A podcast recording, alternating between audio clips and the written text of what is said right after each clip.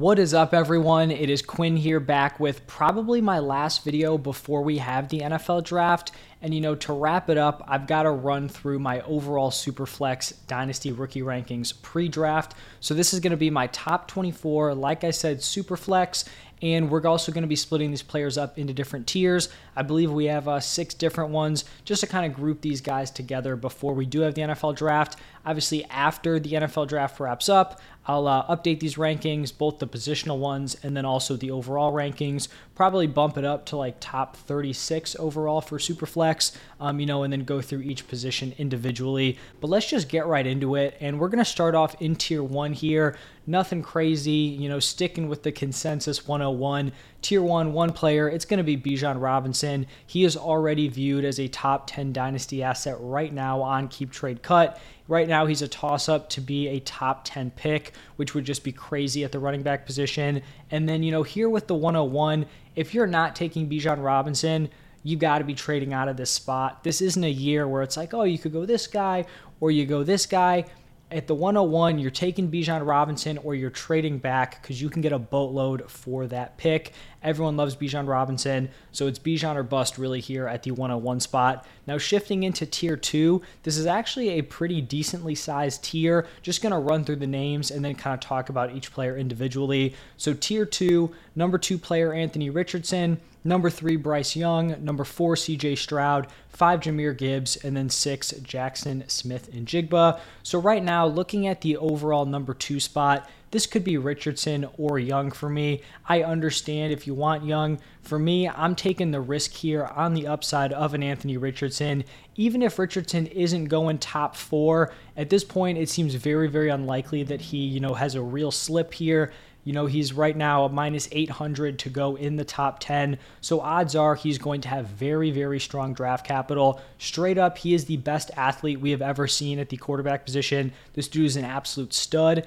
And I think people, fantasy wise, are a little bit too focused on his odds to be a good real life NFL quarterback. Obviously, there are some reasonable concerns there from a real life NFL perspective.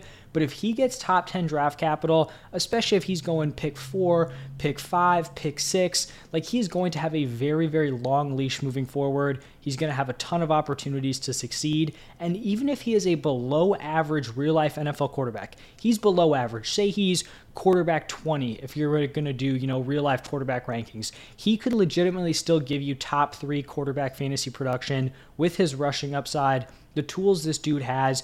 You just need him to be on the field and he is going to produce. So that's why I have him here as the quarterback too. And that's not even mentioning the fact that if he does put it all together, I mean, he is going to be legendary in fantasy football. So I'm going Richardson at number two. Like I said, if you don't want to take that swing, I think Young is also a very solid pick at the 102. Doesn't touch the ceiling, but is a quarterback who's probably going to be a solid like back end QB1 for a long, long time. Now shifting over to CJ Stroud, he's a guy who's kind of taken some hits over the last week or so. You know, we had the reports that he didn't do well on the S2 test. There have also been some counter reports that those numbers weren't accurate or maybe just a small portion of the test like who knows at this point. But at one point, you know, after the uh, Panthers traded for that 101, he was the favorite to go with the first overall pick. Now it looks like he could go two, three, four, maybe later, but it seems unlikely that he kind of falls out of the top four or five. But still a very strong quarterback prospect. Now moving over to my 105.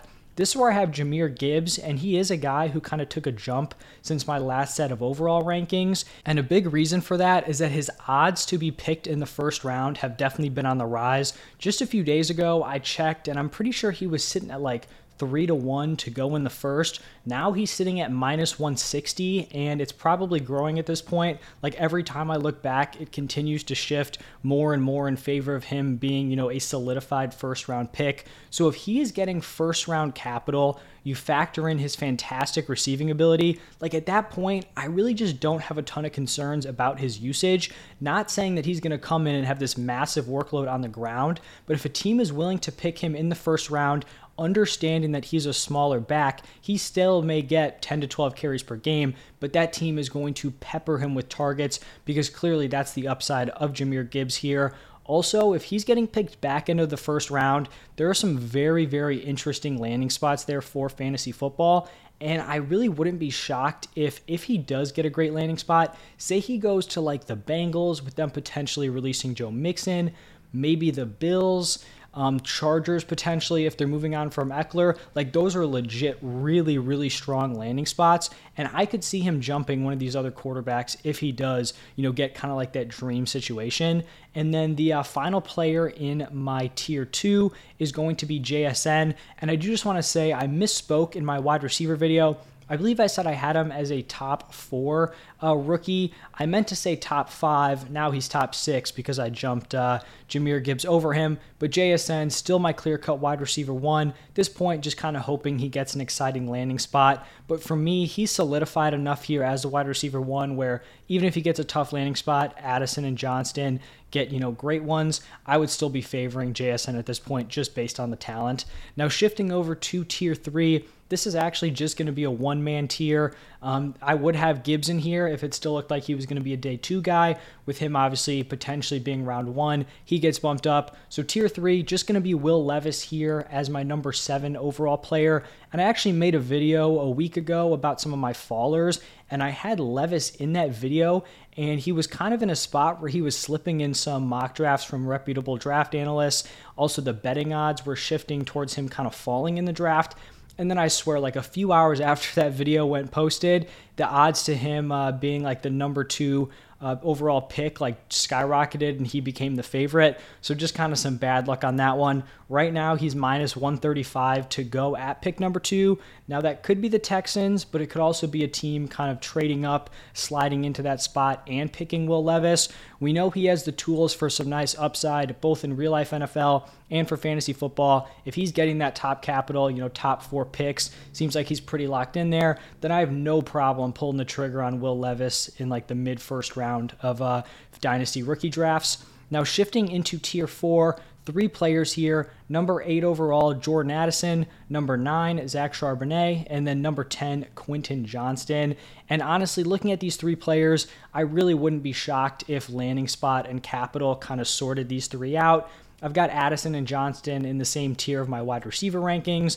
And then for Charbonnet, I think this is something I mentioned in a video probably a few weeks ago, but I think the fact that Bijan and Gibbs are getting pushed up will probably help Charbonnet and potentially help like the tier after those guys at the running back position. Because if we had Bijan going in like the 20s, then you probably see Gibbs go somewhere early mid second round, then maybe Charbonnet is going in the third round, and then those other running backs potentially get pushed back to like day three. If we have Bijan going top 10 or you know top 15, Gibbs now going late first round, I'd be shocked if a team wasn't going after Charbonnet in the second just because he is the clear next best guy. Now Charbonnet goes in the second. Now we could be getting some of these other running backs seeing round three capital, which would obviously help them out for fantasy football. So that's my tier four. Now, shifting into tier five, kind of a larger one here. Going to start it off with Zay Flowers currently the betting favorite to be the uh, most likely wide receiver off the board after JSN. And for fantasy, I just think he's a very solid pick at like the back end of round one, whether you're getting him 111, 112, maybe he slips to the 201, 202, you know, anywhere in that range, I do think he is a very, very strong pick. Then we have back to back tight ends at the 112 and the one, or sorry, the 201 and that is going to be Dalton Kincaid and Michael Mayer. So I do have Kincaid, you know, one spot ahead of Michael Mayer, even though Mayer is the uh, betting favorite, the slight betting favorite to be the first tight end off the board. Kincaid right behind him in those betting odds. We have Michael Mayer coming off of back to back seasons with 800 plus receiving yards.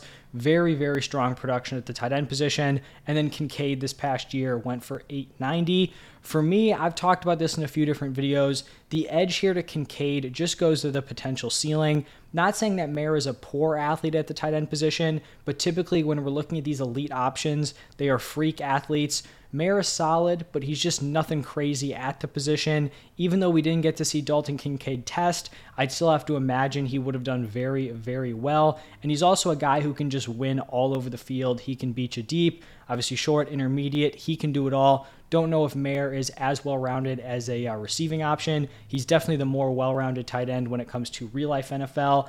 Um, when we're looking at like value in terms of rookie drafts, I wouldn't really say I love taking either of these guys where they're ranked Like, do I want to be drafting Kincaid at the 112? He's probably going to go much later than that in actual drafts. This is just where I have him personally. And then, like, 201, do I want to be picking Michael Mayer there? Probably not, but I do still prefer them over the two uh, wide receivers I have up next, who could have questionable draft capital and then some other concerns individually. And those two wide receivers still in tier five, it's Josh Downs and Jalin Hyatt. They are going to wrap up this tier. Right now, both of them are looking like solid around two options. I believe they're both plus 250 to go round one. So both kind of, you know, long shots to be picked in round one, but the fact that they're at plus 250, you would assume they would be going somewhere in the second round.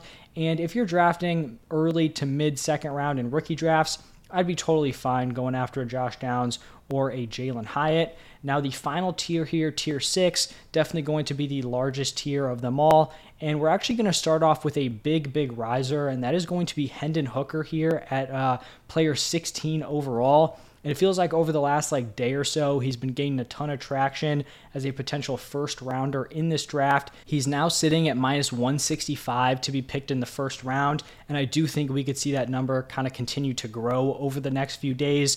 And just looking at the rest of the landscape in this tier, at this point, like if I was drafting before Thursday, I guess I just prefer to take a potential round one quarterback over some of these running backs with uncertain draft capital and uncertain landing spots. And then after Hendon Hooker, like I just referenced, I've got four straight running backs. So Achane at 17, Roschon Johnson at 18, Izzy at 19, and then Spears at 20. I think draft capital, landing spots, those are going to be big factors in kind of sorting these guys out after the draft. But this is the way I have all those dudes ranked right now. 21, I have Marvin Mims. And for me, he's like the final wide receiver before a pretty significant drop off. Like, I don't even know when I'd have my next wide receiver ranked, potentially like mid third, late third round in terms of uh, rookie rankings. But for Marvin Mims, like round two draft capital would be really solid round three would be pretty necessary for him to stay in the top 24. I know the NFL isn't crazy high on him. I would still expect him to go day two, but if he starts to slip day three, then he would definitely have to take a pretty significant hit in these rankings. Over to 22, I have Darnell Washington. At this point, it looks like he's kind of a coin flip to be picked in round one, so we're probably looking late round one or very early round two. Kind of a tough player overall to evaluate just because his counting stats aren't great or they're really not very solid at all. But you could kind of rationalize that because he was playing behind Brock Bowers. His efficiency was solid when he was running routes and making plays. Also, a physical freak. Um, I think at this point he's kind of a dart throw, but a very fair pick in the uh, later second round of rookie drafts. And then to wrap up the top 24, I have uh, two running backs, Tank Bigsby and Kendre Miller at 23 and 24. Two guys probably looking at round four capital somewhere in that area. I did have Sean Tucker ahead of both of these guys when I did my running back rankings, but that was before we had reports coming out of him potentially having a heart issue, which is obviously just super tough news there for him, but it kind of explains why we haven't seen any day two hype. And at this point, I'm guessing he's probably going to slip in the draft you know, if he even gets drafted at all at this point. So maybe we get some clarity before the NFL draft. But at this point, like if I was drafting right now, I'd prefer to take a guy like Bigsby or Kendre Miller just because they don't have, you know, that clear kind of red flag sitting out there that could lead to them, you know, falling significantly in the NFL draft. So that is going to wrap it up for my top 24. Let me know what you guys think. Also, let me know what you think about the tier breakdowns. You know, if you want to drop what rookie picks you have, what players you're looking at, would love to hear it. So let me know down below. Thank you all for stopping by. If you enjoyed, hit that like button, subscribe to the channel, but I will see you all in the next one.